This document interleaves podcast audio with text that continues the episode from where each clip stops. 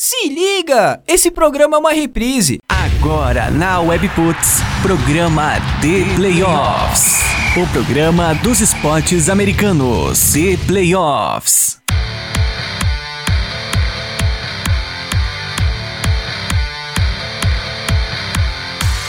Webputs, uma rádio nada normal. Muito boa noite, o The Playoffs na WP tá no ar. É isso aí, a temporada da NBA acabou, estamos na pós-temporada, mas o assunto ainda é NBA aqui no programa dos esportes americanos, a baita parceria da Webputs com o portal dos esportes americanos, o portal The Playoffs. Eu sou o Picles WP, meu Twitter, meu Instagram, fica à vontade, pode me seguir descobrir as minhas maluquices e serelepices, pode ser assim dizer, né? É, tô movimentando lá minhas redes sociais para te saber um pouquinho mais de mim aqui da WP. Segue lá também, arroba Rádio Webputs e fica por dentro das novidades, das surpresas, das ações que a gente tá trazendo aqui para vocês. Muita novidade, muito conteúdo legal também no site webputs.com.br. Pra ti que curte música e notícias em geral, passa lá webputs.com.br e confere o baita trabalho que a equipe de redação aqui da WP tá fazendo. Sem mais delongas, equipe de playoffs hoje um tanto quanto enxuta, mas vai ter palestra, é isso, Ricardo? Boa noite, estamos ao vivo. Boa noite, Pix. Estamos no ar com mais um programa do The Playoffs aqui na Webputs, edição número 98 do The Playoffs na WP. E sim, vai ter palestra, porque o nosso querido Guilherme Rodrigues do Biscoito é o nosso único comentarista hoje aqui, porque o Pedro Moreira Fala, tá galera. viajando. Aí, ó, já tá feliz o, o Biscoito. Pedro Moreira, o Tuca, vai, tá viajando. Piero Fiorelli tão, tá viajando também. Então, eles nos abandonaram aqui, mas o Biscoito, como vocês bem sabem, consegue preencher bem o espaço durante o programa, então vai saber levar o programa inteiro aqui, uma hora ou um pouquinho mais falando de NBA. Biscoito, aproveitando que está empolgado, já fala um pouco aí da troca que rolou do último programa para esse, porque a gente fez aquela análise, né, dos vencedores e perdedores Uhum. da Free Agency, e não tinha acontecido ainda a negociação Rockets e Thunder por Russell Westbrook e o Chris Paul indo pro Thunder, e até agora a gente não sabe é, como vai ficar. Então diz aí o que você achou dessa troca e quem se deu bem, né? Quem foram os vencedores e perdedores dessa troca. Boa noite. Cara, essa troca é claramente uma, uma diferença de visão de, de momento, né?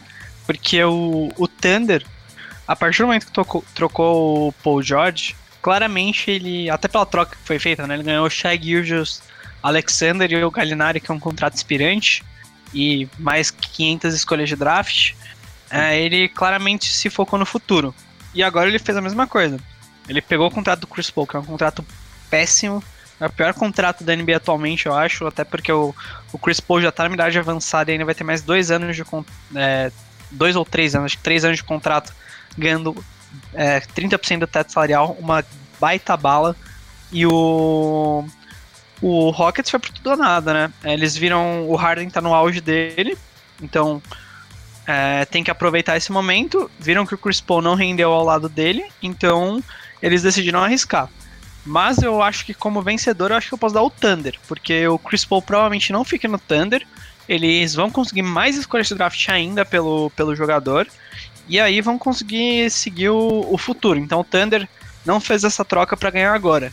Então eu acredito que no futuro a gente vai avaliar daqui, sei lá, 3, 4 anos e a gente fala, nossa, essa troca foi muito mais vantajosa pro Thunder do que foi pro, pro Rockets. O Rockets tá mais ou menos no tudo ou nada. Eles, assim, o Oeste claramente perdeu o seu, seu time soberano, que é o Golden State Warriors, perdeu o Kevin Durant. Então eles, até eu considero o Warriors que está entre os favoritos, mas ele não é mais um favorito soberano, indiscutível, igual ele reinou nesses últimos três anos que, que a gente viu. Ele não, não vai mais acontecer isso que aconteceu. O Warriors ainda é um time candidato, mas não, não é mais absoluto. Então o Rockets viu isso como uma, uma janela de oportunidade. Falou: o Harden tá aqui no. Jogando o melhor basquete da vida dele. É um dos melhores jogadores da NBA, sem dúvida alguma. Um cara que tá fazendo feitos históricos. Então bom, a gente precisa rodear ele de talento, que é a filosofia do, do Morey, que é o, é o GM de lá. Ele acha que para um time campeão sempre tem estrelas. Ele falou: cara, eu tenho o Chris Paul aqui que não está rendendo o que eu espero que ele renda. É, pro papel que ele tem, ele tá tendo um, não tá conseguindo desempenhar da forma que eu, que eu espero. Então vou lá, vou tentar o Russell Westbrook. Mas só que o Westbrook é um jogador completamente anômalo na NBA. Ele é um cara que. Ele é muito parecido com o Harden, ele é um cara que depende muito de isolação. é um cara que para ele jogar ele precisa ter a bola em mãos. Aí vamos ver como vai funcionar isso. Se vai ser aquele clássico revezamento de o Harden fica metade do tempo com a bola na mão ou o Westbrook fica metade do tempo com a bola na mão e e é, mas o que acontece? O Westbrook, por exemplo, é um dos piores chutadores da NBA na linha dos três pontos. Ele arremessa, ele arremessa muito mal mesmo, ele arremessou 29% na última temporada. E a filosofia do Rockets é criar arremessos livres. Então ele é um cara que não aproveita esse tipo de arremesso. Mas isso não é o estilo dele. O estilo dele é ter a bola na mão. Essa é a máquina de triple-double que ele foi nos últimos três anos. Então, tá meio difícil entender o que o Rockets quis com essa troca. Eu acho que eles falaram: a gente tinha a chance de conseguir uma estrela mais nova. O Westbrook é mais novo que o Chris Paul, tem um contrato igualmente grande, mas só que eu acho que ele tem mais anos de bom basquete. Eles falaram: meu, a gente tem o James Harden aqui, a gente, a gente é candidato a título, então vamos cercar o de talento. O Chris Paul é um cara que já passou da idade, então eles decidiram rejuvenescer um pouco e tentar um cara que, apesar de não, de não ter um estilo muito, é, que seja muito compatível com o do James Harden, mas é um grande amigo do James Harden e já jogaram juntos e talvez funcione, porque não tentar? Com o Chris Paul, eles, eu acho que eles chegaram à conclusão de que eles não iam conseguir dar o passo adiante, então eles decidiram arriscar. O biscoito tá se deliciando hoje aqui, Ricardo. Olha só, cara. Você vê a primeira palestra logo no primeiro. no destaque inicial. Já de começo. Então, o Piero, o Tuca, que não vieram hoje, estão aí dando oportunidade para que Biscoito se consagre com suas análises muito boas. Então, esse foi só o destaque inicial. É, vou deixar aqui os primeiros recados antes da gente ir para o assunto principal. O assunto, inclusive, tem ligação com o destaque inicial, porque a gente vai falar sobre as forças da Conferência Oeste. Hoje, no programa 98, falamos do Oeste. No 99, falaremos do Leste. Série e no B. programa 100, daqui a duas semanas, é, a gente vai fazer uma espécie de power ranking, fazer uma análise geral da NBA, é, projetando a próxima temporada. Programa 100, que vai ser o último da temporada de NBA aqui na Webputs. É, sobre os, os lembretes, antes da gente começar a falar, na verdade, de Conferência Oeste, é, pedimos né, para que você participe com a gente, enviando perguntas e comentários nas redes sociais, no arroba ThePlayoffsBR ou no arroba Rádio que o Pix também fica ligado, ou usa a hashtag ThePlayoffs na WP. Tem também uma terceira opção que, inclusive, muita gente está entrando em contato com o, o, a nossa galera do WhatsApp, porque ouve aqui no podcast e depois entra em contato pedindo para entrar nos grupos. Muita gente mesmo, nas últimas semanas, entrando em contato para participar dos grupos de WhatsApp. Você também pode fazer isso. É só mandar uma mensagem para 11 983830080, repetindo, 11 983830080. Manda mensagem que você pode pedir para entrar no grupo de NBA ou de outras ligas, temos também NFL, MLB e NHL. E além disso, se você for mais tímido, não quiser interagir com todo mundo, manda só mensagem para esse número e a gente lê aqui a sua pergunta no ar, tá bom? É, e muita gente acaba nos ouvindo em versão podcast, né? E acaba não sabendo que dá para participar ao vivo, né? Então, se você está nos ouvindo no futuro, numa versão podcast, no Spotify, no SoundCloud, no iTunes, saiba que toda terça-feira estamos ao vivo aqui na rádio Webputs falando de NBA. E aí você pode mandar suas mensagens durante o programa e a gente lê e responde aqui, tá bom? É, falando agora então de Conferência Oeste, antes da gente iniciar, eu já fiz uma divisão aqui de times que potencialmente podem brigar por título, que potencialmente brigam só por playoffs, mas estão brigando por alguma coisa, e times que não brigam por nada. Então eu vou começar dos piores para os melhores, a gente vai falando sobre eles aqui. O Biscoito vai analisar junto comigo. É, assim, dos times que não brigam por nada, eu citei aqui Phoenix Suns, Minnesota Timberwolves, Memphis Grizzlies e Oklahoma City Thunder. É, assim, o Phoenix Suns tem assim um rebuild eterno que aparentemente ninguém sabe quando vai acabar, né? Então, Desde o, que o Steve Nash saiu de lá. Exatamente. Então o Piero Fiorelli hoje faltou aqui, poderia nos ajudar a tentar entender esse rebuild. Mas assim, numa, até eles fizeram alguns movimentos interessantes, mas acho que numa conferência tão forte quanto é o Oeste, fica difícil pensar em briga por alguma coisa. E o Memphis Grizzlies é quase a mesma situação, com a diferença que o rebuild deles é mais novo. É, começou esse ano, basicamente. É, então, Eles trocaram assim, ano passado o Marc Gasol, esse ano trocaram agora o Mike Conley. Mike Conley. Então... Pegaram alguns bons nomes até de draft ano passado nesse também, né? Mas o Jaron Jackson, um bom jogador. É, o, o Jamorant agora, né, vai, é. vai jogar também e pode mudar o patamar da franquia, mas é, é, difícil pensar nesses dois brigando por, por playoffs. E aí, Minnesota Timberwolves e Oklahoma City Thunder, acho que são as maiores controvérsias aqui que alguém pode ouvir e ficar meio assim. É, o Wolves não, não sei se eu, se eu colocaria ele nessa. Nessa. É, nessa briga por nada. Você acha é. que o Wolves, por exemplo, consegue brigar por playoffs com esse elenco atual, com é, o Towns como principal jogador, a esperança ainda no Wiggins, ou eles não fizeram assim, eles não fizeram nenhum grande movimento na, na Free Agents, né? O principal nome que eles trouxeram, né? é, eles tinham talvez tinham um pouquinho de espaço ali, conseguiriam, mas o, a, o principal nome que eles trouxeram foi o, o Jeff Teague. Mas é o Carrington Towns é um cara que, meu, ele, desde que ele entrou na NBA, ele tem média de 20 pontos e 10 rebotes no mínimo. Ele é um jogador muito, muito, muito bom mesmo. Então o, o Wolves fez alguns movimentos que talvez diminuíram o nível do time, como por exemplo o Dario Saric, que acabou saindo indo pro Suns. Então, eu acho que eles são. Talvez eles sejam um time que briguem por nada num primeiro momento, mas dependendo da evolução dos próprios jogadores que estão lá, eles consigam. Não sei se playoff, mas eles consigam fazer uma campanha, por exemplo, parecida com foi a do Kings ano passado. Que ficou ali, ah, não chegou em playoff, mas, pô, fez uma campanha digna, terminou positivo ou ou quase positiva, não lembro agora. Que a, mas enfim, foi uma campanha muito próxima de derrotas e, e vitórias. E foi um time que jogou muito bem. Eu acho que o Wolves é um time que tá nesse nível agora, que os jogadores. Mas isso depende da evolução dos jogadores. Eu acho que o Carrington Towns ele vai jogar o que ele sempre jogou, talvez melhore um pouco, mas ele não tem muito espaço para melhora, né? Assim, ele já é muito bom. Ele já é um cara que, cara, tá marcando aí. Na última temporada ele fez 24 pontos por jogo uma, sei lá, ele não vai melhorar o. não vai dobrar os pontos dele. Mas você tem, por exemplo, o Andrew Wiggins, que foi um cara que foi piorando de temporada para temporada.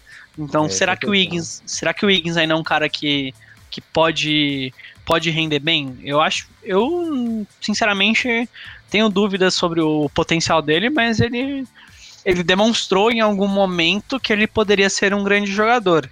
Então, quem sabe agora que o time está sem pressão, ele não consiga dar esse esse próximo passo. Mas são dois jogadores jovens muito bons.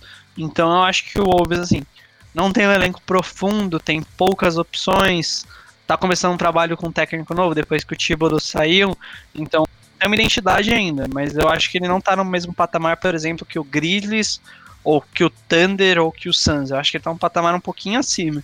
Ele não sei se eles vão brigar por playoff, mas eles não vão ser um time que vão. Eles não serão um time que, que irão lutar para não ser o pior, entendeu? Entendi. E o Thunder, que tem essa controvérsia, mas é porque. Fez uma escolha. Não é, não é nem o objetivo do Thunder brigar por playoffs. É, não. Né? O Thunder ele decidiu fazer o rebuild, trocou Paul George, trocou Russell Westbrook, dois caras All-Stars que sempre estão na briga aí pelo prêmio de, de MVP. E agora Devem trocar, trocar o, o resto. Paul, né? É, vão trocar o Chris Paul, provavelmente o Steven Adams não fique muito tempo por lá. Trocaram já o Jeremy Grant. Então, assim, é, é encher o time de moleque, ganhar muita escolha de draft e, e é isso. O Thunder fez essa escolha. Ele não não quer. O Thunder com certeza não vai ser um time que vai brigar por título nas próximas três ou quatro temporadas, porque eles decidiram apostar nesses drafts. Mas é uma escolha. Então, assim, começa, como a gente, eu falei nesse começo de programa, essa troca do Westbrook só vai poder ser, ser julgada daqui 3 ou 4 anos, quando a gente ver o que o Thunder vai fazer com essas escolhas de draft que ele foi ganhando nessas trocas. Aí a gente passa para esse segundo nível aqui, que são os times que brigam por playoffs. É, o que significa dizer que são equipes que vão brigar, e provavelmente, né? Provavelmente não, algumas delas vão ter que chegar nos playoffs, é, mas é, outras podem ficar fora, porque não dá para só oito classificam, e a gente ainda vai ter o último patamar, que são os que brigam pelo título. Então essa faixa aqui são de times que podem até ficar entre, talvez no G4 do Oeste, uhum. de alguma maneira, mas que é, também podem ficar fora dos playoffs, porque a gente viu no ano passado como, por exemplo, um time estava em oitavo numa semana, na outra estava em terceiro, caso do Portland Trail Blazers, por exemplo, e times que estavam ali, o Thunder brigando no G4, terminou a temporada em sétimo, sei lá. Então, é, isso acontece no Oeste porque o equilíbrio é muito grande. Então, esses times é, são os que estão no bolo. É, eu vou citar aqui primeiro os times que não foram para os playoffs do ano passado. E aí eu quero que você analise a situação deles. É, começando por Sacramento Kings, Aí tem New Orleans Pelicans e Dallas Mavericks. São três times que eu coloquei aqui na lista como uhum. potenciais brigam por playoffs. Kings, porque já brigou no ano passado, uhum. de alguma forma, né? Mas caiu no final, né? Na reta final já não tinha muita chance. Pelicans, porque fez esse, essas mudanças todas e parece que tem um time com potencial, mas a gente não sabe como isso vai se traduzir em quadro, então pode ser até que você, por exemplo, considere Pelicans atrás nessa briga. E Dallas Mavericks também pela situação de ter juntado agora Porzingis e Doncic, potencialmente vai ter um time legal, uhum. mas também não, não é nenhuma certeza. Fala desses três aqui. Cara, é, começando pelo, pelo Sacramento Kings, que foi o time que menos mudou, eles basicamente perderam o Willie, Cauley-Stein, foi o único grande movimento que eles que eles fizeram, ou, ou não fizeram, né, que foi que ele acabou indo pro, pro Golden State Warriors. Contrataram. Oi? É, contrataram só o, o Richard Holmes, que não foi uma grande contratação, né? Um cara que nunca foi muito relevante no NBA.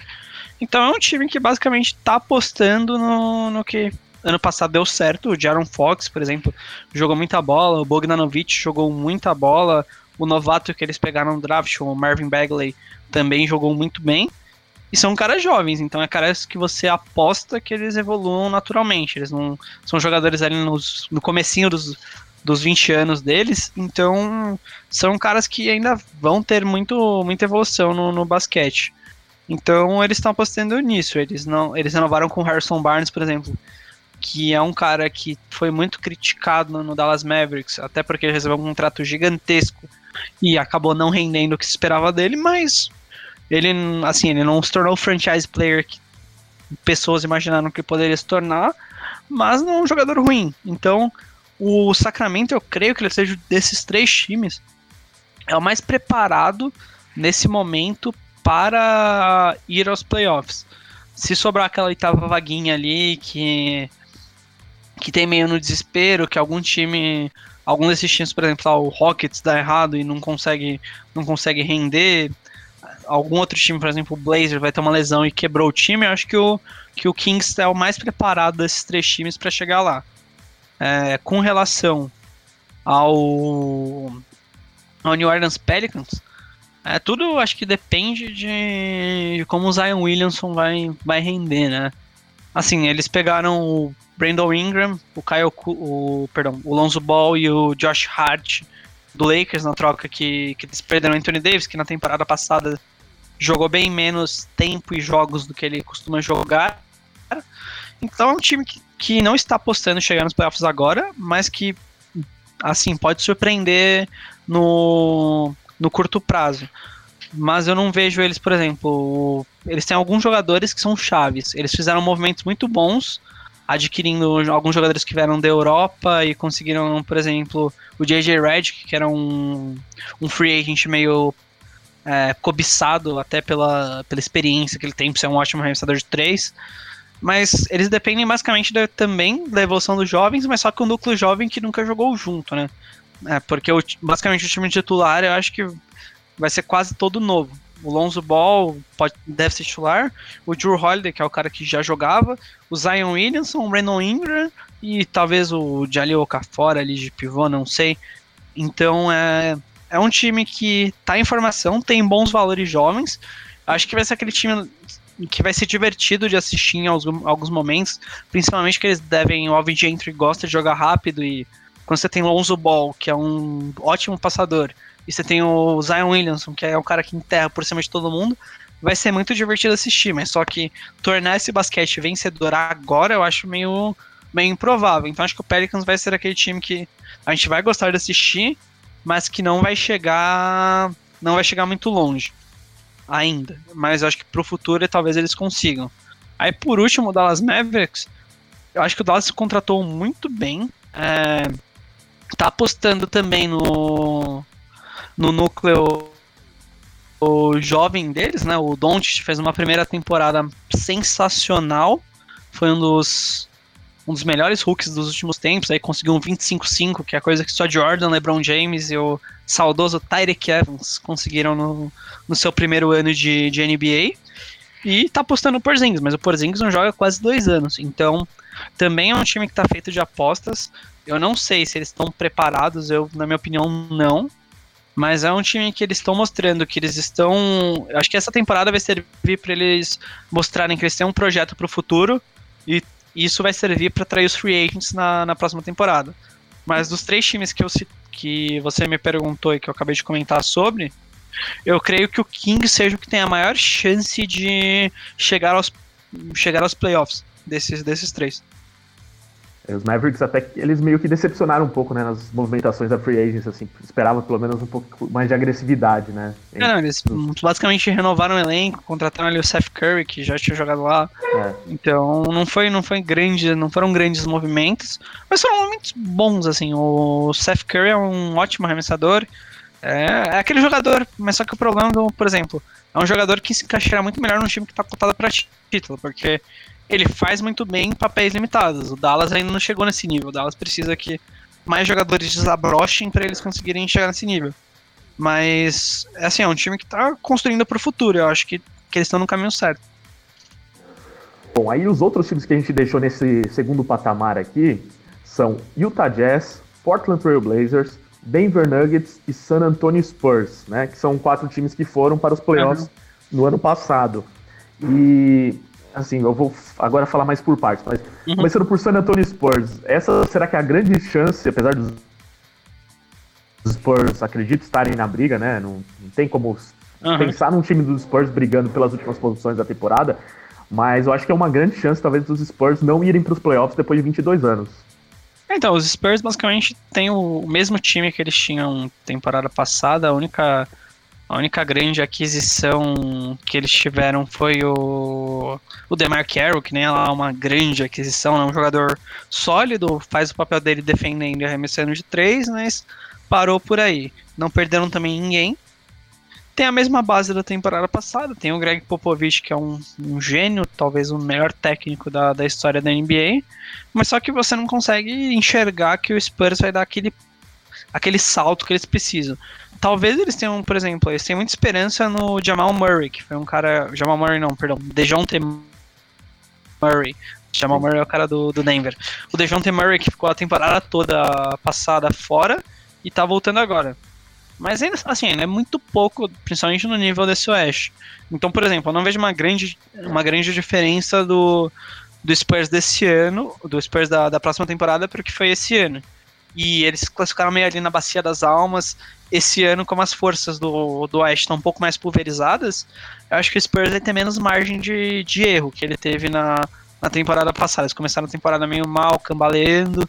Aí depois de um tempo o Popovich conseguiu arrumar a defesa, fazer o time funcionar, mas mesmo assim é um time que, que não consegue chegar, não tem muito que chegar longe. O DeRozan é um bom jogador, o Lamarcus Aldridge é um bom jogador, mas só que eles não são franchise players do nível que você você imagina para um time ser campeão.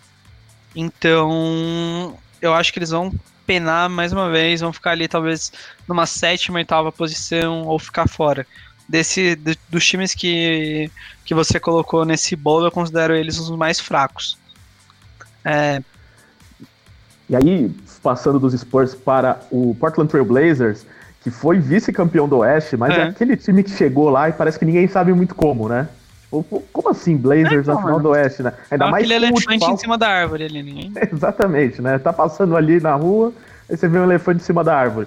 E ainda mais porque eles tiveram a, o desfalque do, do, do Nurkic, né?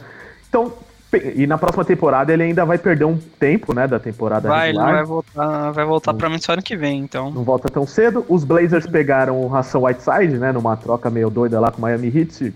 E, enfim, vai ter um substituto que, quem sabe, né, ainda sabe jogar basquete e vai reencontrar esse, esse nível lá em Miami. Em Miami não, em Portland. É, mas não dá pra gente esperar muito mais do que playoffs pros Blazers aqui, né? É difícil esperar, por exemplo, uma campanha de novo que leve o time pra final do Oeste. Uhum. É, então, porque ao contrário dos outros times que a gente disse, o Blazers já tem os seus jogadores no auge, então é muito difícil você imaginar que o Damon Lillard joga melhor do que ele joga hoje. Ele já joga muito bem. É ele já chegou no ápice que um jogador pode chegar. O CJ McCollum também. O Nurkic era um cara um pouco mais novo, que estava evoluindo muito bem, tava, tava pra na temporada passada ele estava realmente entre os melhores pivôs da NBA, estava chegando nesse nível e infelizmente se machucou. Trouxeram Whiteside, que fez ótimas temporadas no Miami Heat, ultimamente nas últimas duas caiu muito, mas não é um cara do mesmo estilo. Por exemplo, o Nurkic é um cara que tem muita habilidade para passar a bola, para fazer uma jogada de post-up, de, de arrumar suas cestas perto do, perto do aro. O Whiteside, no ataque, ele é um cara que completa a ponte aérea, no máximo. Ele é um cara que vai pular por cima dos jogadores. É o que ele faz. Então, o Blazers deu uma piorada. Eu considero, ou deixaram de melhorar. Trocaram o Evan Turner pelo Kent Bazemore, que basicamente a única coisa que o Bazemore faz de melhor que o Turner é chutar de 3. Mas são jogadores muito com números muito parecidos, apesar de estilos diferentes. O Turner o Turner era um cara que por vezes armava o jogo pro time, que pegava muito rebote. O Bazemore é um cara que joga mais longe, mas talvez defenda um pouco melhor. Mas não é aquela mudança que você fala, pô, o Lakers contratou o Anthony Davis, o, o Clippers contratou Kawhi e Paul George. Você olha que o Blazers fez, você fala, é, não, não chegou nesse nível. Então eu vejo o Blazers também um pouco abaixo da temporada passada. E como o nível do Oeste subiu, ou, ou ao menos ficou mais igual em, e de uma forma diferente do que era a temporada passada, que vocês tinham o Warriors muito superior. Eu acho que o Blazers vai sofrer um pouquinho essa temporada e vai ter. E, por exemplo, eu não apostaria hoje que o Blazers conseguiria mando de quadra. Ah, sim, vai ser bem, bem difícil. E aí tem os dois últimos desse segundo nível aqui, que é Utah Jazz e Denver Nuggets. Uhum. Os dois últimos na nossa conversa, né? Mas que provavelmente são os dois melhores não. times. Exato, esses dois times. É, esses dois times, começando pelo Jazz, por exemplo. E, e, até o Nuggets. Só para concluir, você é, comenta sobre os dois, mas uhum. você acha que esses dois podem estar daqui, né? Logo que a temporada começar, a gente uhum. comece a vê-los na briga por título também? Sim. Eu considero que esses. Por exemplo, eu não. Desse, dos quatro times aí que a gente vai colocar na briga pelo título, que são Warriors, Clippers, Lakers e Rockets, é, eu não creio, por exemplo, que o Jazz e o Nuggets sejam pior que o Rockets. Agora, talvez até que o Lakers. É, tudo depende de como as coisas vão se encaixar, mas você olhando, fazendo uma análise ao menos é, a, a, priori, sem saber o que vai acontecer no futuro, você, você, Eu apostaria, por exemplo, que o Jazz é um time que briga pela primeira posição do, da conferência. Playoff é outro jogo. Playoff a gente precisa ver como as coisas vão acontecer, dado que você vai jogar sete vezes contra um time, um jogo mais específico. Mas para a temporada regular, regular, esse elenco do, do Utah Jazz está muito completo. Ele eu até semana semana retrasada quando, quando eu participei do, do programa eu, eu falei que eu considerava o Jazz um dos, dos principais vencedores da, da free agents é, foi justamente por isso, porque eles conseguiram jogadores muito úteis que completam as lacunas que eles tinham. E temporada passada eles já foram um time ali que terminaram na, na quinta posição da, da conferência. Então, eles estão próximos, eles contrataram as peças certas, mas eles ainda não têm o clássico franchise player, que é o cara que você vai, vai dar a bola na mão nos últimos minutos. O Mike Conley pode ser esse cara? Talvez, ele conseguiu ser por algum tempo no, no Memphis Grizzlies, mas nunca fez isso em alto nível e por muito tempo. Ele conseguiu no máximo por uma ou duas temporadas. O Bogdanovich, o Bogdanovich nessa última temporada, quando o Oladipo é, se machucou, ele chamou a responsabilidade no, no Pacers. Né? O Pacers foi, por exemplo, varrido pelo Celtics. Então acho que o, o jogador que pode ser essa mudança pro, pro time do Jazz é o, o Donovan Mitchell. Então, se o Donovan Mitchell der esse próximo passo, que é esperado que ele deu, até acho que ele tem muito potencial para conseguir isso, de se tornar o cara que vai matar as bolas difíceis, que vai fazer o, o Jazz passar de nível, acho que o Jazz consegue sim ser um time candidato a título. Nesse momento, com as coisas, com as informações que, que temos hoje, pelo, pelo que a gente sabe que já aconteceu nas últimas temporadas, eu vejo o Jazz candidato a mando de quadro, com toda certeza, e talvez melhor campanha do, do Oeste. Mas para playoff eu ainda, ainda tenho, uma, tenho alguns receios com esse time.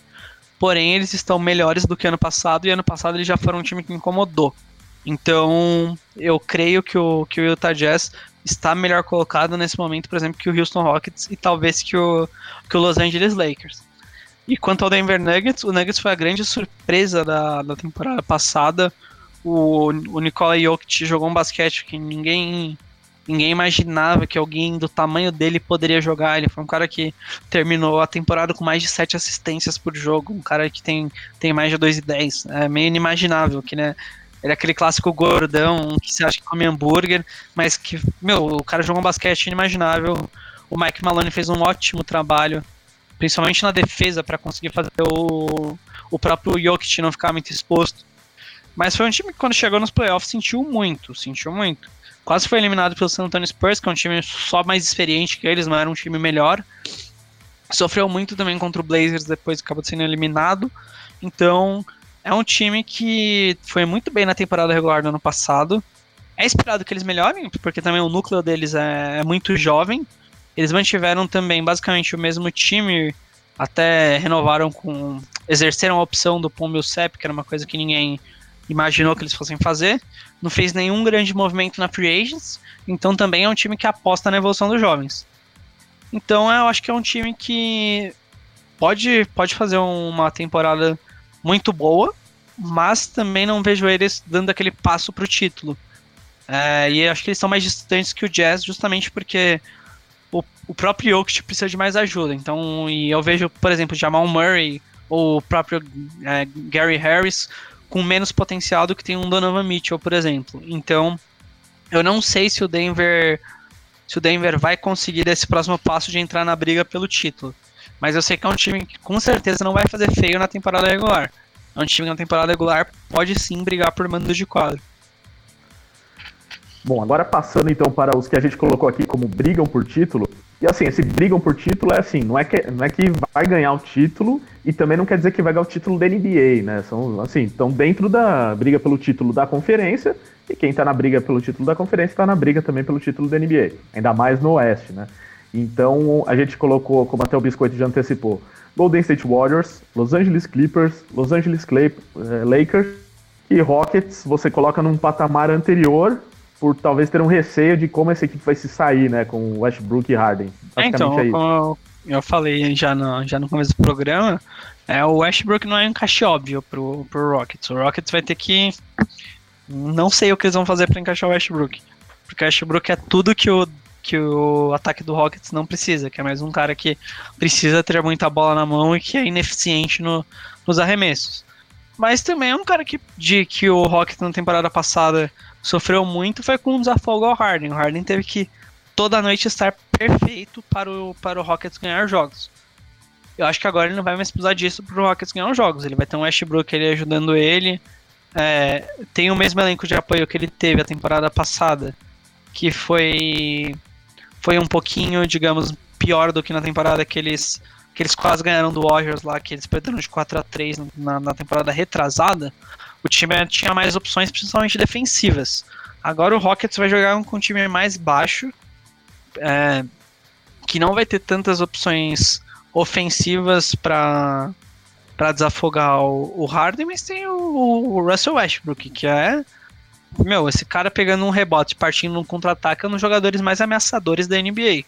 Então, apesar de todas as questões que, que o Ashbrook tem, que ele não é um cara que escolhe muito bem jogadas, ele força muitos arremessos, ele talvez não consiga melhorar tanto os companheiros de time dele, mas é um jogador muito respeitável. Você não pode negar que o Ashbrook é um, é um grande jogador, é um cara, é sim um franchise player que está entre os melhores da NBA.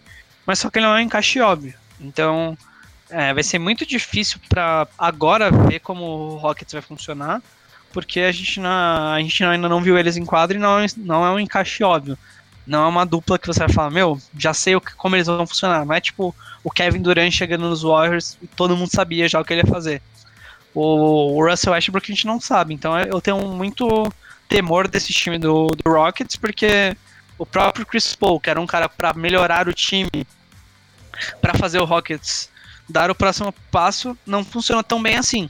Então, eu não sei se o Westbrook vai ser esse jogador, mas de qualquer forma é uma aposta que pode muito dar certo, porque você tem dois jogadores que estão entre os melhores da NBA.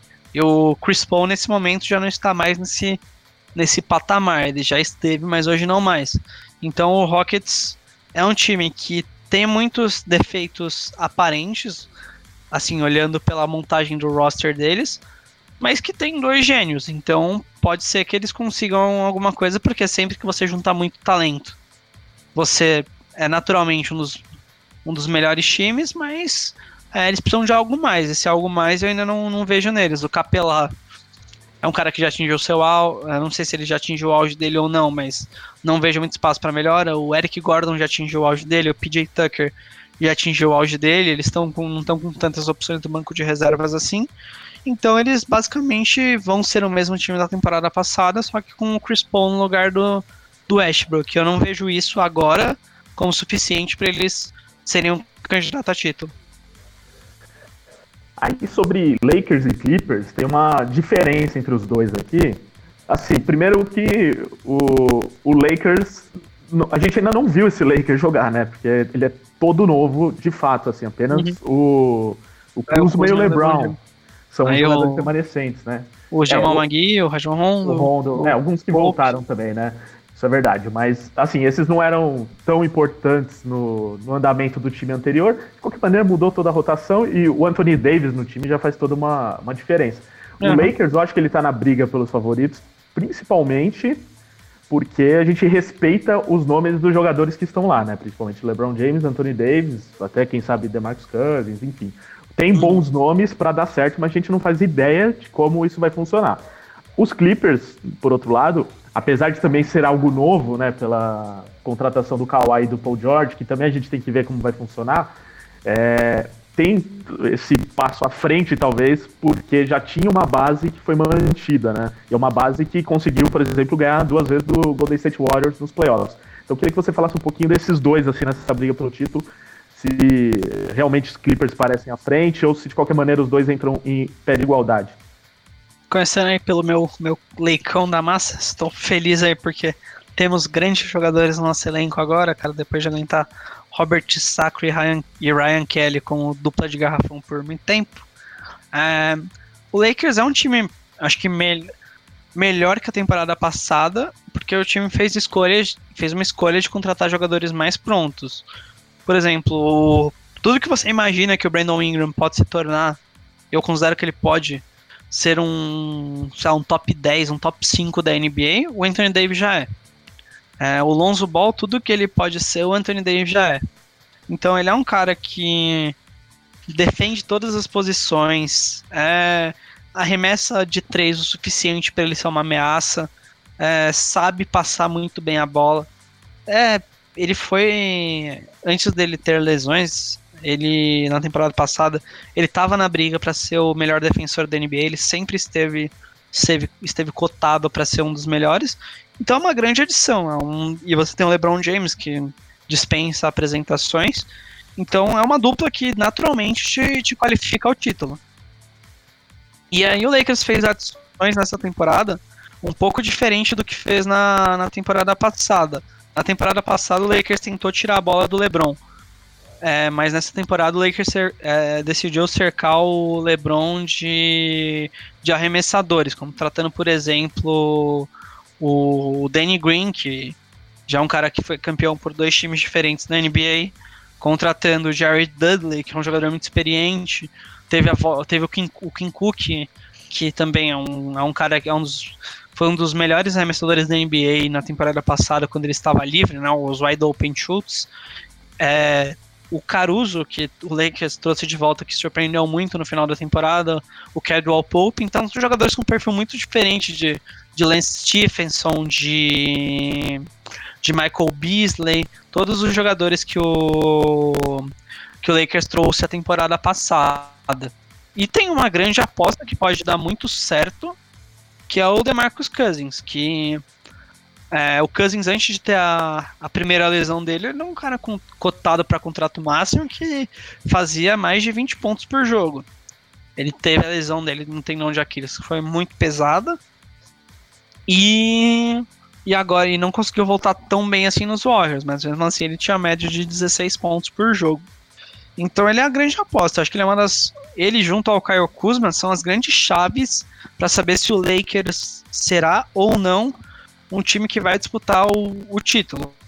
Porque o LeBron James e o Anthony Davis vão jogar sempre muito bem toda noite. Isso eu não tenho, não tenho dúvida. São jogadores que estão nesse nível de consistência. Por isso eles são, são considerados um dos cinco melhores da, da NBA. Então, o Lakers é um time que tá ao menos no, no elenco melhor do que na temporada passada, tá com escolheu melhor. Mas, a gente, como você mesmo disse no, no é, quando, quando começou a falar sobre, o Lakers é um time que ninguém nunca viu jogar. Então o Lakers tem basicamente que provar em quadra que esse encaixe vai dar certo. No papel ele pode dar muito certo. O Lakers, se você analisar o elenco do Lakers no papel, é, é um time que pode sim ser campeão. Mas eu ainda não, não vi em quadra, é um time que não tem, por exemplo, à primeira vista, um, uma boa defesa com, com os nomes que tem, mas que tem, por exemplo, Frank Vogel, que é um técnico que é sempre conhecido por, por montar ótimas defesas. Não no, no, no Orlando Magic, mas no Indiana Pacers ele foi montou grandes defesas. Então acho que o Lakers essa temporada ele fez escolhas certas para o propósito dele, que é concorrer ao título rápido. Mas é, eu acho que ele está o Lakers apresentar mais tá melhor do que o Houston Rockets mas eu não sei se o Lakers está é, tá pronto. Isso só saberemos quando entrar em quadro. É com relação ao Clippers, o Clippers trouxe o free agent mais cobiçado da, da, da free agency junto com Kevin Durant, que é o Kawhi Leonard. Conseguiu surpreender a todo mundo trazendo o Paul George. E, e renovou, com a, renovou com alguns jogadores do elenco, como o Patrick Beverley e o Ivica Zubat, e não perdeu tanta gente assim. Então é um time que melhorou com certeza. No papel não tenho dúvidas que o, o Clippers está melhor. Mas também é necessário ver como isso vai encaixar. Kawhi Leonard e Paul George são, são dois jogadores que à primeira vista eles não encaixam. Não, você não vê assim combinando, porque são dois caras muito parecidos em quadra. São dois caras que gostam. O Paul George um pouco menos, mas o Kawhi gosta muito de jogada de isolação. O Kawhi gosta de arremessar de meia distância. O Kawhi gosta de ter a bola na mão. O Paul George também em certa medida. E, e como eles vão funcionar? Porque a temporada passada é, o, o, Clippers funcionou muito bem no pick and roll do Montrezl Harrell com com o Low Williams. O ataque com certeza não vai ser não vai ser baseado nisso. Então é um time que ganhou mais talento, mas só que eles ainda têm alguns tipos de problemas que eu não, que eu não vejo eles superando no começo da temporada. Pode ser que com entrosamento eles consigam. Você também trouxe dois jogadores que o Paul George ficou na briga pelo prêmio de MVP ali. Foi para muitos o terceiro melhor jogador da temporada passada, atrás do Antetokounmpo e do Harden. Mas é, não sei como eles vão jogar juntos. É meio, meio difícil prever isso agora, mas eles não são um encaixe tão óbvio quanto, por exemplo, LeBron e Anthony Davis, que você sabe que os dois combinam muito. O Paul George com o Kawhi, você não, você não vê essa, com, essa harmonia tão grande nesse começo. Mas são jogadores muito bons. Vai, vai sair alguma coisa boa do Clippers. Só que o Clippers, em certa medida, tem um problema do Lakers. Tem, um, por exemplo, uma, o garrafão deles é uma questão. É, porque o Montrezl Harrell, apesar de ter jogado muito bem, ele não é um, não é um grande defensor. Ele, ele é baixo pro, pro garrafão. E o Ivica Zubat, eu gosto muito do basquete dele. É, acho que o Lakers fez muita besteira em perdê-lo de graça, como perdeu, né? Perdeu pelo Muscala e, e, não escolhi, e não conseguiu tirar nada disso. Mas ele não é ainda um grande defensor de garrafão. Então aí temos um ponto muito negativo para o Clippers. A defesa do garrafão talvez hoje seja um ponto fraco. E e eles precisam resolver isso durante a temporada. Assim, todo time campeão tem problemas, nenhum time é perfeito. Mas o Clippers tá, eu, eu vejo que eles deram um salto muito grande da, da temporada passada para essa. Estão sim, ao menos no papel, acho que com o melhor elenco da, da Conferência Oeste nesse momento. Legal, é. Essa, esse encaixe do George e Kawhi, realmente eu tenho dúvida de como vai ser, mas o bom é que nenhum dos dois é muito individualista, diria assim, né? Não é a mesma coisa que Harden e Westbrook, por é, exemplo. Não, né? é, e Sim. você não consegue mais. Tem até aquele meme dos dois, um puxando a bola do outro, né? Que fizeram. Que os dois vão brigar pela mesma bola. Mas no caso dos, dos Clippers, acho que os dois vão, vão se doar para ajudar o outro. E eles dois são também. ótimos defensores, são caras que estão sempre ali cotados como o melhor defensor da NBA. Aliás, ainda tem o Beverly lá, né? Ótimos defensores nos Clippers. No perímetro Aí, eles estão muito bem servidos. A questão é do, do garrafão. É, sobre o último time aqui pra gente fechar, e que mostra justamente como o Oeste tá mais aberto, né? Você disse que não tem nenhum time perfeito. Acho que o Golden State Warriors é o que chegou mais próximo da é, perfeição é, com o Kevin Durant, né? eles, eles eram Era... um time que mais, mais indiscutível da NBA. Que você, é. você não tinha. Hoje eu tenho dúvida, você me fala quem é o melhor time da NBA. Ainda não tenho certeza, mas temporada passada eu com certeza falaria que é o Warriors. É, desde que o Durant chegou lá, acho que dá pra gente ter certeza que o melhor time é o Golden State Warriors. E nessa temporada, com certeza, ninguém tá pensando isso logo de cara. Pode ter gente que acha ainda os Warriors o time a ser batido, o melhor time, mas com certeza está muito mais em dúvida essa questão. Então os Warriors entram sem Kevin Durant, com Clay Thompson talvez no final da temporada regular, nos playoffs, ou sabe-se lá, porque é uma lesão delicada no joelho. E com agora sem Iguodala, sem o, o Livingston. Então perdeu assim o núcleo, o núcleo principal dos últimos anos mudou totalmente. Mas fizeram algumas contratações interessantes, principalmente o D'Angelo Russell, né, que é o nome mais badalado entre eles. E aí eu queria que você falasse o, o patamar em que o Golden State Warriors está em relação a esses outros que a gente citou agora. Dá pra gente dizer que os Warriors estão realmente abaixo de Clippers e Lakers? Ou por eles já terem uma base ou terem mostrado algo antes pra gente, é, ainda os Warriors são um, tão favoritos quanto Clippers e Lakers, por exemplo? É, eu não, não sei se o Warriors é um time do nível do, do Los Angeles Clippers no papel, mas eu confiaria mais no trabalho do Doc Rivers do que eu do perdão do Steve Kerr do que eu confiaria no trabalho do Doc Rivers. Então acho porque eu acho que o Kerr é um cara com menos ele consegue fazer mais. É, Warriors, eu acho que ainda vai continuar correndo muito temporada que vem. É, o D'Angelo Russell é um jogador que, ao menos ofensivamente, ele faz sentido pro Warriors. Ele é um cara que arremessa muito bem de três, tem um gatilho muito rápido. Ele não defende tão bem. Então ele, é, ele basicamente vai formar uma dupla com o Curry similar assim ao que é CJ McCollum e Damon Lillard, que são, que são dois jogadores mais baixos, que arremessam muito bem, são muito bons ofensivamente, mas que na defesa tem algumas questões e não conseguiram levar o Blazers a um título, né? Então, acho que simplesmente o D'Angelo Russell é um cara que foi ao Star na última temporada, mas ele não. Só com ele o Warriors perde do que era em relação à temporada passada com todos esses nomes aí que você citou: Kevin Durant, André Godala e, e Shaw Livingston. Mas só que, dado que o Warriors poderia piorar, eles pioraram menos do que a gente imaginou. Eles contrataram, por exemplo, o Willie Kallenstein, que deve ser o melhor pivô que eles já tiveram aí desde que eles são esse time esse time multicampeão. Porque o Kallenstein ele faz exatamente o que o Warriors precisa. É um é, dos... Você viu o Cousins, né? Pra, só pra... É, mas, mas o, Cousins, Cousins não tava no seu é, não, nível, né? Não foi o Cousins que a gente imaginava, não tava e demorou muito tempo para estrear, enfim. Acho que o Kallenstein é, é, seguramente assim o, o, melhor pivô que o Warriors teve nesses últimos nesses últimos anos e ainda tem o Kevin Looney. Mas o problema agora pro Golden State é, é o tamanho das alas. O tamanho das alas está muito mais baixo. Você perdeu o Kevin Durant e perdeu o André Iguodala, que, porra, são dois, o, o Iguodala é um excelente, né? é, o Iguodala é um excelente defensor. E o Kevin Durant no, no Warriors atingiu um nível completamente diferente de defesa do que ele, do que ele já teve. Ele aí você tem uma grande queda. E isso, com certeza, vai ser uma grande questão pro, pro Warriors quando enfrentar times melhores. Então eu ainda vejo o Warriors como um time muito divertido de assistir, é, muito bom ofensivamente, mas com sérias questões defensivas. É, principalmente até a volta do Clay Thompson. O Clay Thompson consegue marcar caras maiores ele, por exemplo, marcou muito bem o Kawhi Leonard no tempo que ele jogou, é, marcou o James Harden. É um jogador muito bom na defesa, mas que vai demorar muito para voltar.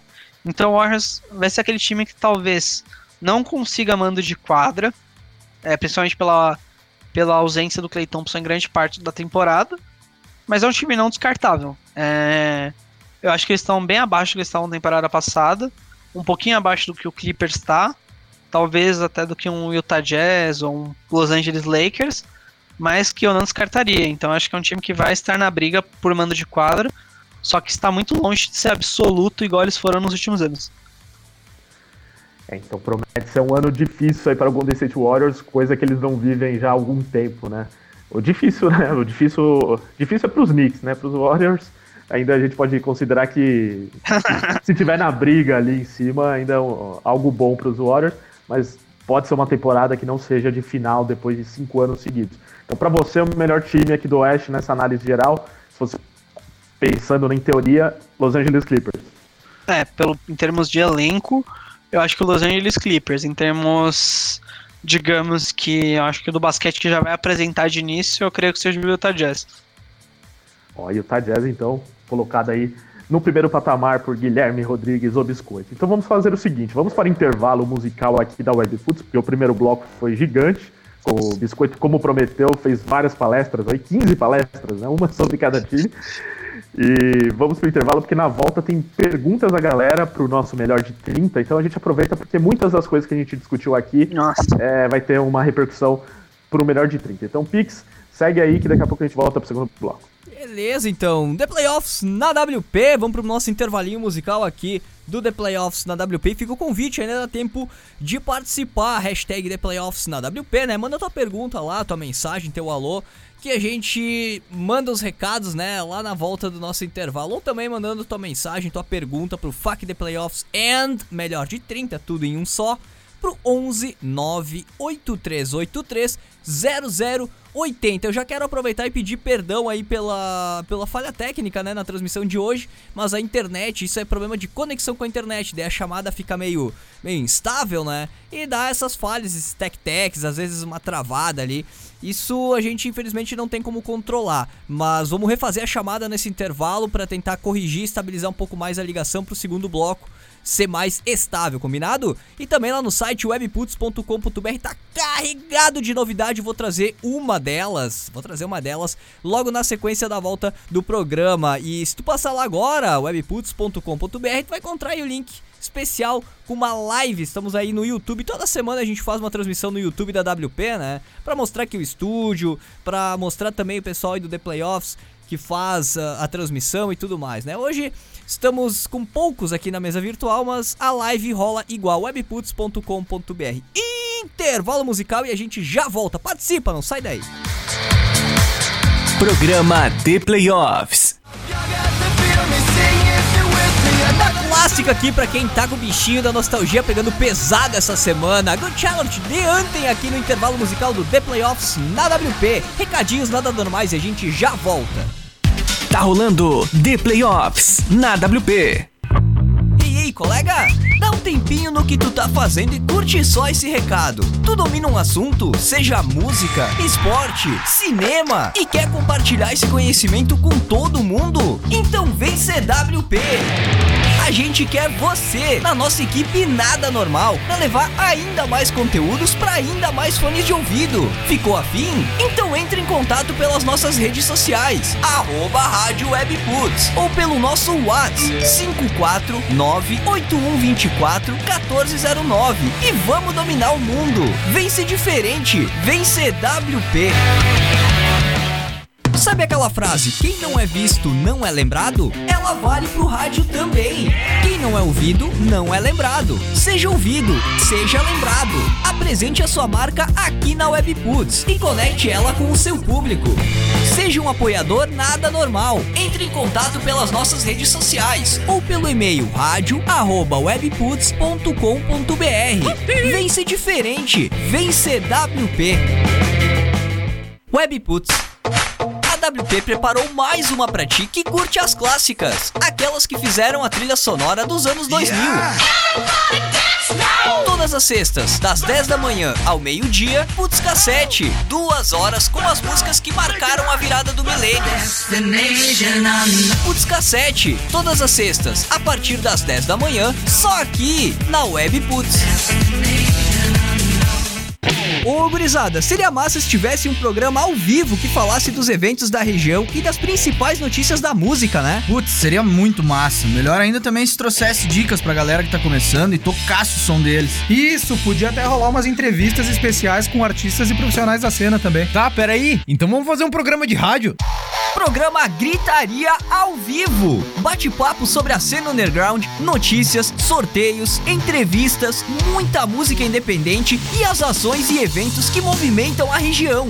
Programa Gritaria. Quintas às nove da noite, horário de Brasília, só aqui na Web Putz. Se liga! Esse programa é uma reprise.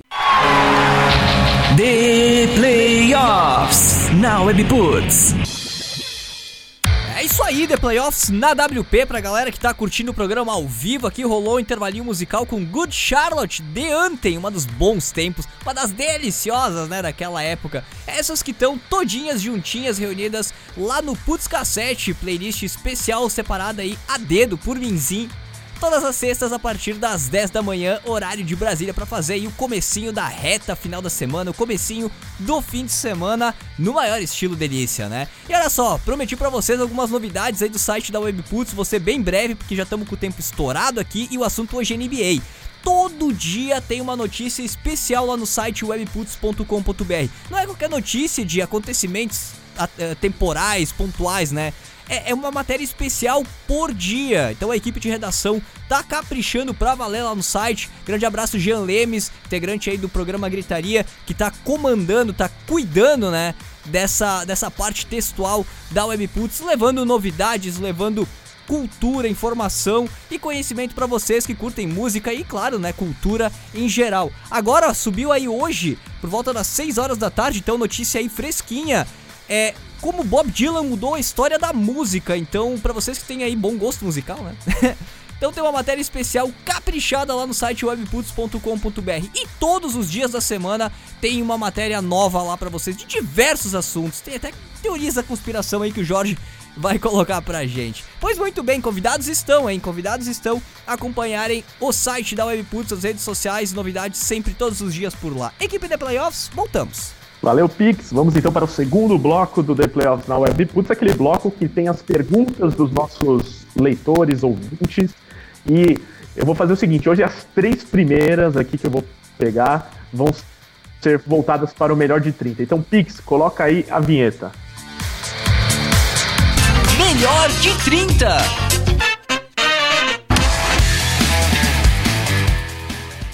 Então é isso. É, melhor de 30 é o seguinte: o biscoito, né? Normalmente cada comentarista responde aqui três perguntas. Nesse caso, só tem o biscoito, então ele vai responder aqui as três perguntas em até 30 segundos. Caso contrário, ele vai levar uma buzina. E biscoito, se esforça um pouquinho para levar a buzina, né? Não precisa sair correndo. A gente recebe críticas das pessoas quando a gente fala muito rápido. Então, aproveita seus 30 segundos. E se for buzinado, tudo bem. Você deixa o Pix feliz, pelo menos. Tá? Então, seguinte aqui, ó. O Adriano Freires no Instagram, arroba ThePlayoffsBR. Lembrando, a gente recebeu algumas perguntas no Instagram e no WhatsApp. Instagram é o arroba ThePlayoffsBR e o WhatsApp é o 11 983830080. O Adriano Freires, é, com a lesão de Clay Thompson, Damian Lillard e CJ McCollum formam o melhor backcourt da NBA agora? Para você, é esse o melhor backcourt? E se não for, qual é o melhor? Biscoito, por quê? Nossa, boa pergunta. É...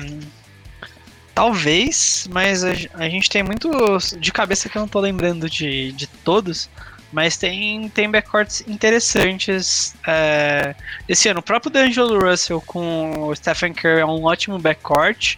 Você, você vai ter na, na própria, no, no próprio Houston Rockets agora James Harden e, e Russell Westbrook, é um bom backcourt.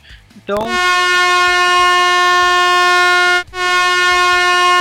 Hoje vai ser recorde de Não, buzina, eu tô sentindo isso. Acho que é a primeira buzina dele nos últimos três meses, hein, Tem que fazer o personagem. Tem que ah, agradar o público. Você é bem pago pra isso. O King Matheus. O King Matheus Luz. King Matheus Luz, hein? Esse é um bom, bom nome de Instagram. Por que os Celtics não foram atrás de estrelas na free agency? O time não tinha cap, fizeram tudo errado. Conta aí pra ele, o Biscoito. Ah, o Celtics basicamente tinha cap para um jogador, que foi o Kemba Walker que ele trouxe.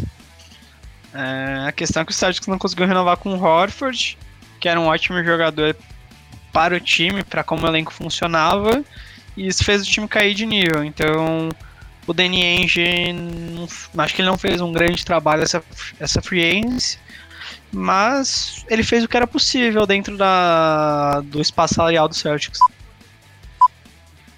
Agora sim, fugindo do, da buzina. É, o Júlio Lopes. Qual franquia melhor se reforçou para a próxima temporada? A gente até falou isso um pouco na semana passada, mas a sua opinião em 30 segundos, Biscoito, qual foi a, franquia que melhor se reforçou no geral? Cara, em termos de talento, foi o Los Angeles Clippers, eu acho, que foi o time que mais adicionou talentos ao seu time.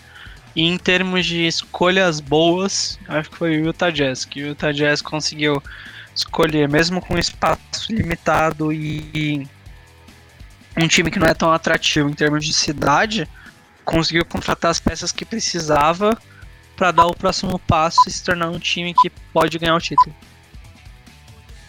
O Jazz já foi listado aqui como um dos favoritos, segundo o Guilherme Biscoito. Ô, Júlio Lopes, fica o convite, inclusive, para que você, é, caso não tenha ouvido, procura lá no nossos, nos nossos agregadores de podcasts, no Spotify, no SoundCloud, no iTunes, o programa 97, né? Que foi o programa de perdedores vencedores da semana passada. E lá tem uma análise mais completa de todos os times e de como Inclusive cada um trabalhou. Inclusive os Knicks, que foram o grande vencedor da frente, segundo Guilherme Rodrigues do Biscoito. O, beleza, então já foram aqui as três do melhor de 30, as próximas sem buzina, mas é, começando aqui pelo WhatsApp, eu vou juntar todas aqui, porque são três perguntas sobre brasileiros. O Fernando Júnior, de Piabetá, Rio de Janeiro, ele pergunta: depois da Summer League, vocês acham que o Bruno Caboclo tem condições de ser titular do Memphis ou só vai fazer parte da rotação? Qual a melhor posição para ele? É, vamos, fazer individualizada, vai. Caboclo, que tá jogando a Summer League mesmo tendo já cinco anos de experiência na NBA e foi bem, né? Lógico, ele também tem é mais nível de jogo de NBA do que os outros, acabou se destacando. Mas também fez uma boa temporada com os Grizzlies. O que você espera dele, Biscoito? Cara, eu acho que o Caboclo, depois, ele nunca fez uma previsão de draft estar tão certa. Aquela que falou que ele estava dois anos de estar dois anos de estar pronto para jogar na NBA. E aí, depois de quatro anos, ele demonstrou que estava pronto. Então, ele é um jogador que se mostrou que tá no, tá no nível de, de NBA. Mas eu não, assim, ser titular, eu não sei se ele, se ele será, não. Principalmente porque ele disputa a Reforços posição agora, com, com o Jaren Jackson, que é a grande, a grande esperança do, do Grizzlies junto com o Jamorant. Então, ele ganhou um pouco de espaço na época que o Jackson se machucou nos É. Grizzlies, né? E ele é, assim, eu acho que a posição dele ele achou que é ser ala pivô. Ele consegue ser um ala pivô, um cara que defende bem garrafão. Somente ele é muito bom de cobertura, ele tem instintos defensivos interessantes, ele consegue roubar, boa, roubar bem as bolas, fazer boas coberturas. Num contra um, ele ainda tem algumas questões ali que ele cai muito em fake. é, apesar de ser muito longo, os caras conseguem driblar ele com razoável facilidade. Mas ele é um, é um jogador que se mostrou que tá na NBA. E eu acho que ele mostrou que ele pode ser melhor na, na posição de ala pivô do que a de ala, que era o esperado que ele fosse inicialmente. Aí falando do Didi, Ó, o Didi, inclusive, tem pergunta aqui do Juliano Ribeiro de Paranaguá. O que ele perguntou é se os Pelicans podem cancelar o empréstimo, né, pro basquete australiano. Não, porque ele até já foi pra lá, né? Já foi apresentado aí. Aham. no- é, Então, ele, mas na o verdade ele não contrato, foi pra lá. do, é, o contrato do. Didi, ele tem cláusula de volta à NBA Pode em algum momento, Em algum momento, é. né? algum momento e a temporada australiana termina antes da NBA. Então o Didi pode acabar o contrato dele na Austrália e voltar pro Pelicans e, e jogar lá. Mas o Didi foi uma grata surpresa é, na, na Summer League, porque sinceramente eu acompanhei, não acompanhei ele tanto assim jogando no Franca, mas pelos, pelo pouco que eu vi sobre, sobre ele, eu achava que ele estava um pouquinho mais verde. Mas não, ele, ele jogou muito bem na Summer League, no- nos jogos que ele, que ele disputou. Ele se mostrou um consistente arremessador de, de três pontos. Um cara que consegue até criar de forma bem limitada, mas consegue seus arremessos. Não é um grande passador, não é um grande playmaker, mas eu acho que ele pode ser um sólido 3D no, no futuro. Então acho que o Didi achou o caminho dele. Até a comparação que, que tava, tava aparecendo na época do draft é que o, o Didi era o Brazilian Josh Hart. E eu acho que realmente ele, ele pode ser um Josh Hart, assim, um jogador que defende bem, joga muito duro, pega bastante rebote e arremessa bem de três, faz os pontinhos dele. Eu acho que o Didi pode ser um jogador bem sólido na NBA, surpreendendo até. Eu acho que ele tá mais pronto do que eu imaginava. Essa temporada ele não vai jogar no Pelicans, mas eu já vejo ele, por exemplo, temporada que vem sendo capaz de ao menos fazer parte do elenco e dar sua contribuição ali com seus 10, 15 minutos por jogo. Coisa que o Caboclo demorou quatro temporadas para conseguir.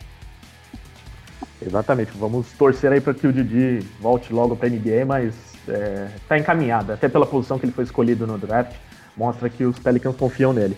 E o, o Fernando Júnior de Piabetá, também perguntou do Raulzinho no Sixers, se ele vai conseguir jogar mais que em Utah, se o encaixe é legal. E meio difícil, né, cara? Porque o, o Raulzinho é um jogador muito basquete europeu, né? Ele é um. Ele é meio que um organizador de jogo. Ele não. Ele é um armador que. Ele é pequeno para os padrões da, da NBA, ele não é forte ele é, ele é muito inteligente jogando. O Raulzinho é, é, legal ver o jogo dele porque ele é inteligente. Ele consegue passar muito bem a bola, ele consegue arremessar na hora certa, driblar na hora certa, mas ele tem um potencial físico claramente limitado. É, ele não é forte, não é alto. Ele ele não consegue infiltrar, ele tem muita dificuldade em arrumar espaço com dribles e, e com, com força física mesmo. Então ele é um, ele é um organizador de jogo. Então acho que o Raulzinho na NBA, ele quando ele não vai passar de ser um reserva, ele nunca vai conseguir chegar ao ponto de ser titular em alguma franquia. É a diferença do Jazz pro, pros, pros Sixers, eu não, eu não vejo eu não vejo isso como muita como muito é, positivo ou negativo para ele. Eu acho que ele vai continuar fazendo o papel que ele tinha. Ele vai ser um armador reserva que participa pouco dos jogos em momentos específicos. Até porque cara que disputa a posição é o Ben Simmons. Eles podem até jogar juntos em algum momento, porque o Ben Simmons é muito alto e pode marcar outras posições. Mas o Raulzinho não, não é um cara que vai ter muito espaço na liga e eu acho que ele, até pela idade dele, já tá ali nos seus 27, 28 anos, ele já chega. Esse é o basquete Raulzinho, esse é o que ele joga. Ele não vai evoluir mais. Então não vejo ele com uma grande carreira na NBA. É, inclusive ele está machucado, né? E por isso ele não foi convocado aí para a seleção brasileira, né? Uma lista de 15 nomes foi divulgada essa semana para a Copa do Mundo de basquete. Raulzinho não foi, vai se preparar aí para essa temporada no Sixers. É, o Judeu do Balde no Instagram, sempre participando com a gente, o Judeu do Balde. É, o que vocês acham do Taco Fall? Ele tem chance na NBA? Aquele menino baixinho de 2,31 m do Boston Celtics. O que você achou do que você viu dele, Biscoito? Cara, é, eu, no pouco que eu acompanhei dele na Summer League e na, na NCAA, ele foi surpreendentemente ágil pro tamanho dele, é, mas é um cara de 2,31, então ele não vai ser ágil naturalmente. Mas é um, é um jogador que pode ter alguns papéis específicos na NBA, como por exemplo o Boban Marjanovic, que é um jogador do tamanho dele, é um pouco menor que ele, mas assim, eu acho que é, é o jogador mais próximo que a gente pode comparar é que ele consegue jogar em situações específicas, mas que tem deficiências que são muito que são facilmente exploradas, como qualquer troca de marcação que ele tem aqui pro perímetro, ele perdeu a jogada, ele não vai conseguir não vai conseguir fazer nada. Mas dado que o pivô do Celtics é o Enes Kanter nesse momento, que é um nada defensivamente, é um dos piores jogadores defensivos da NBA, o Taco Fell pode ter algum algum tipo de espaço assim, ele pode pode jogar um pouco mais, até porque ele já, já é um, um novato aí que tem seus 24 anos, que passou todos os anos da universidade, tá fisicamente mais preparado, mas só que ele não é um jogador que você vai imaginar ele tendo grande impacto na, na liga. Ele vai, vai ser aquele cara que vai ter o espacinho dele, jogar em situações específicas com, com um jogo desenhado para ele e parou por aí. Francisco Gabriel, quais equipes têm chances reais de título? Essa daqui a gente já falou um pouco aqui durante o programa, do Oeste. Então, se você perdeu o começo do programa, Francisco, vai lá nos nossos canais de podcast, e nesta quarta-feira estarão lá os programas disponíveis no Spotify, no SoundCloud, no iTunes. Aí você ouve sobre o Oeste. E aí, semana que vem, você volta ao vivo aqui na Webfoot, terça-feira, às 21 horas, e falaremos sobre o Leste, tá? É, o Elinho Batera, ele pergunta aqui se Westbrook e Harden podem funcionar. O Biscoito já falou bastante sobre isso. O mesma pergunta fez aqui o Matheus Ferreira, aí o Matheus emendou outra. É, e, e, outra pessoa falou sobre isso também. O Matheus Ferreira perguntou e o J. Pedro LC. Os dois perguntaram sobre o Chris Paul. Que time, no caso do Matheus, ele falou quem seria louco o suficiente para absorver o contrato do Chris Paul. E o J. Pedro perguntou se os Raptors poderiam ser esse time para buscar o Chris Paul e quem sabe o Iguodala. Dá uma geral Eu... nesse assunto aí. Começando pelo final, o Raptors é bem difícil ele ir pro Raptors. Até porque o Raptor já tem um plano bem claro de começar o seu rebuild temporada que vem. Vai, vai acabar o contrato do Lore, vai acabar o contrato do Margasol, eles provavelmente não vão renovar. O Chris Paul ainda vai ter um contrato longo, então não acho que o Chris Paul o Godala, que já é um jogador que deve ir para times que disputarão o título temporada que vem, irão se juntar ao Raptors. E com relação aos candidatos ao, ao título, na Conferência Leste eu vejo como preparados, times nesse momento preparados, o, o Milwaukee Bucks e o o Milwaukee Bucks e o Brooklyn Nets talvez e o Philadelphia 76ers. São os times que estão mais preparados nesse momento. O Bucks piorou um pouquinho da temporada passada para essa, perdendo o Brogdon, que é muito importante. Fez uma boa falta nos playoffs é, por não estar 100% fisicamente. O Nikola Mirotic, que era um bom desafogo ofensivo com seus arremessos de 3. E o Sixers também piorou um pouco, perdendo o Jimmy Butler. Mas nesse momento eles são as forças da, da Conferência Leste, junto com, com o Brooklyn Nets, que trouxe o Kyrie Irving e o Kevin Durant, que não vai jogar a próxima temporada. Inclusive o Léo Matheus pergunta aqui: alguma previsão de quando o Durant vai voltar? é praticamente certo que ele não joga a próxima temporada, apesar que o, os Warriors, até em umas entrevistas recentes lá do Bob Myers, que é o presidente de operações, tentou dar uma é, disfarçada nessa. Aliás, perdão, o Bob Myers é do, dos Warriors, é o Sean Marks, que é, é do, dos Nets. Isso, Sean Marks. Que falou que não quer ainda descartar o Durant para a próxima temporada, mas eu é, diria, é, eu diria que até para o começo da outra temporada tem um pequeno risco aí, porque ele se machucou bem no final da, da temporada mesmo, nas finais da NBA. Então, assim, é um tempo de recuperação aí que a gente. O jogador que voltou mais rápido dessa lesão foi o Kobe Bryant, que ele demorou 244 dias para para voltar. Isso deve, isso dá em torno de nove meses. Então, o Kevin Durant perderia basicamente toda a temporada. É, ele não, não vai jogar essa Assim, voltar para playoff ele não vai voltar quem para para se queimar, então acho meio meio difícil ele ele voltar a temporada que vem. Ele mesmo é a maior prova disso, né, de que não valeu a pena jogar no sacrifício nos playoffs. Poderia estar tá aí já em uma recuperação bem melhor. É... Aí para fechar aqui, última pergunta do Instagram, o Enzo Gerir, Gerlir, ele só escreveu assim: o top 5 atual. Aí não sei o top 5 do que, mas assim, como a gente vai fazer ainda programa de, de Leste, depois Power Ranking, eu vou fazer pro Biscoito uma pergunta sobre top 5 de jogadores. Para você, Biscoito, quem são os 5 melhores jogadores da NBA para a próxima temporada? E eu quero que você ponha numa ordem, pronto. hein? Puta, de bate-pronto assim é difícil, hein? Vamos lá, vamos tentar aqui. Kawhi Leonard tá entre os 5. Kawhi tá. LeBron James tá entre os 5.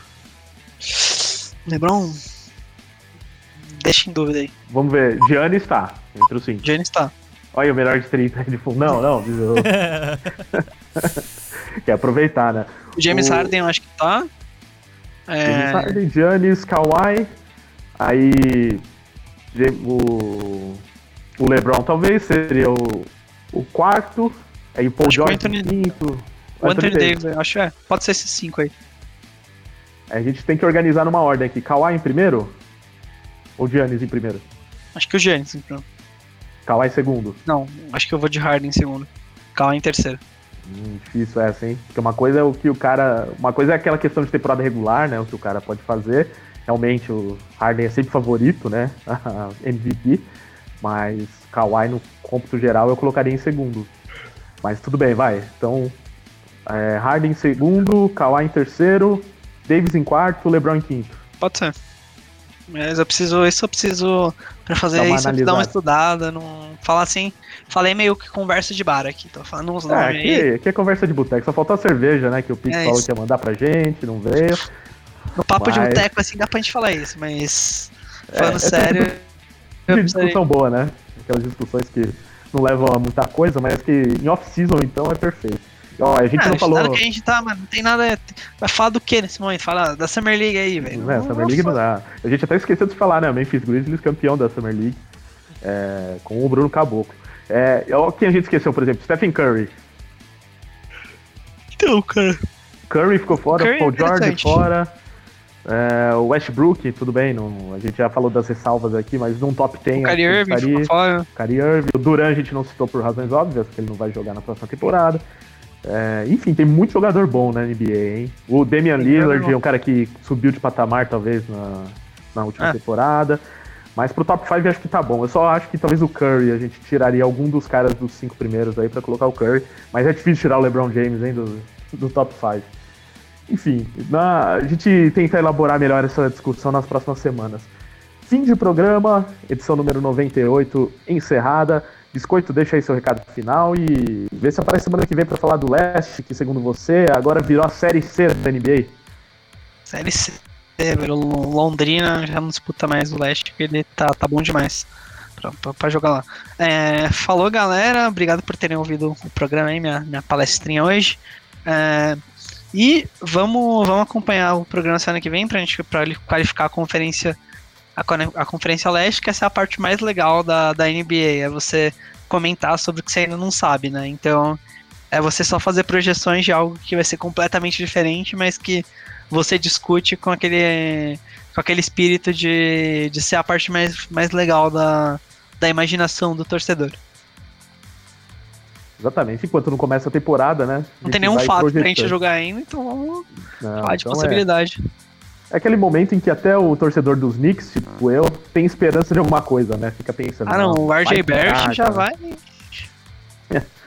Vai mudar o time de patamar, com certeza. É, aproveitando já que a gente falou de leste, fica o convite para você, ouvinte, é, inscreva-se no canal do The Playoffs no YouTube, é o youtube.com.br ThePlayoffsTV.